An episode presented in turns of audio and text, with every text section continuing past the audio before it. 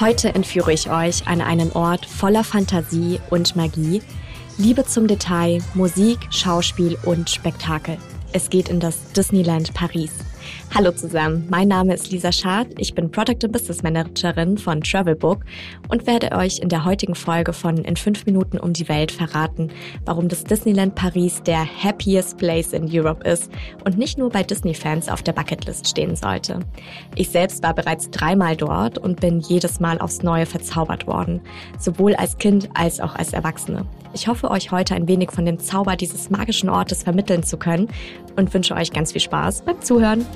In fünf Minuten um die Welt. Der tägliche Reisepodcast von Travelbook.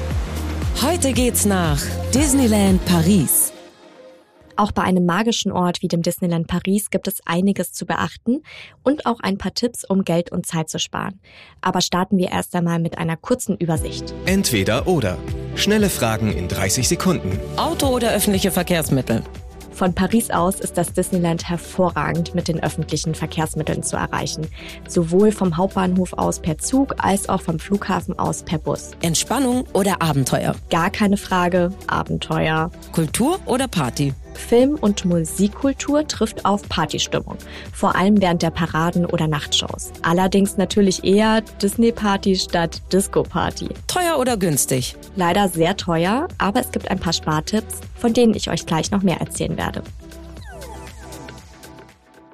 Highlights, Lowlights, Must-Sees. Die Travelbook-Tipps. Was ist ein Highlight? Das Highlight aller meiner Besuche im Disneyland Paris war und ist ungeschlagen die Disney Illumination Show. Diese findet zum Glück und zu Recht jeden Abend um circa 23 Uhr in der Mitte des Parks direkt am Disney Schloss im Hauptpark statt und dauert circa 20 bis 30 Minuten. Die Show ist meines Erachtens nach eine absolut einzigartige Kombination aus projizierter Lichtshow verschiedenster Disney-Filme, also von König der Löwen zu Fluch der Karibik bis hin zu Star Wars, plus Wassershow plus Feuerwerk. Natürlich perfekt abgestimmt mit der passenden Disney-Filmmusik. Was ist total überschätzt? Wenn ihr bei eurem Besuch in einem Disney-Hotel eincheckt, erhaltet ihr automatisch die sogenannte zauberhafte Extrazeit. Das bedeutet, ihr dürft rein theoretisch gesehen eine Stunde früher in die Disney-Parks. Also noch bevor auch nicht-Disney-Hotelgäste und TagesbesucherInnen in Strömen die Parks betreten. Das mag erstmal nach einem durchaus attraktiven Angebot klingen, ist aber meines Erachtens nach komplett überschätzt, weil es so viele Hotelgäste gibt, dass ihr meistens trotzdem an den beliebtesten Achterbahnen anstehen müsst. Geld Geld, Sicherheit, Anreise. Die wichtigsten Service-Tipps für euch. Wie viel Geld sollte man für eine Woche einplanen? Gerade größere Familien zahlen natürlich aufgrund der größeren Personenanzahl durchaus ein stattliches Sümmchen. Ich habe circa 600 bis 700 Euro für zwei Nächte und drei Tage ausgegeben, also für mich als eine Person.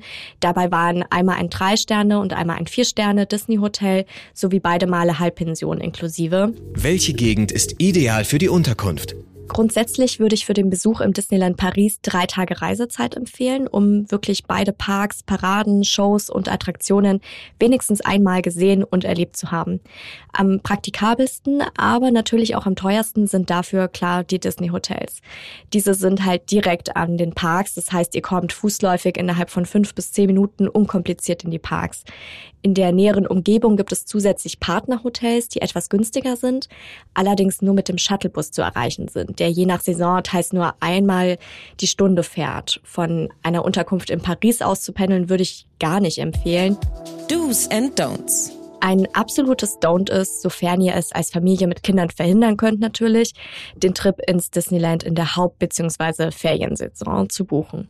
Je voller der Park, desto weniger werdet ihr unternehmen können, weil die Schlangen vor Attraktionen, Shows und sogar vor Getränkeständen wahnsinnig lang sein können. Bucht also unbedingt, wenn möglich, in der ferienlosen Nebensaison.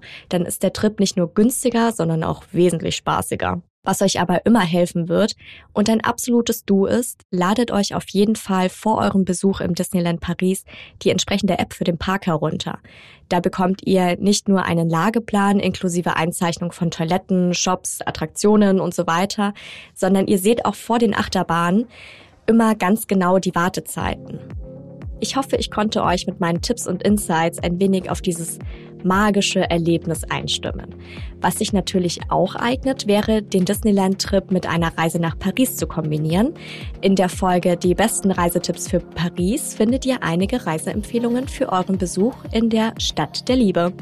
Für mehr Reisetipps zum Disneyland oder anderen Freizeitparks und Reisezielen schaut doch einfach mal auf travelbook.de vorbei. Jetzt aber vielen Dank fürs Zuhören und viel Spaß mit 15 Sekunden zauberhafte Auszeit im Disneyland Paris. 15 Sekunden Auszeit.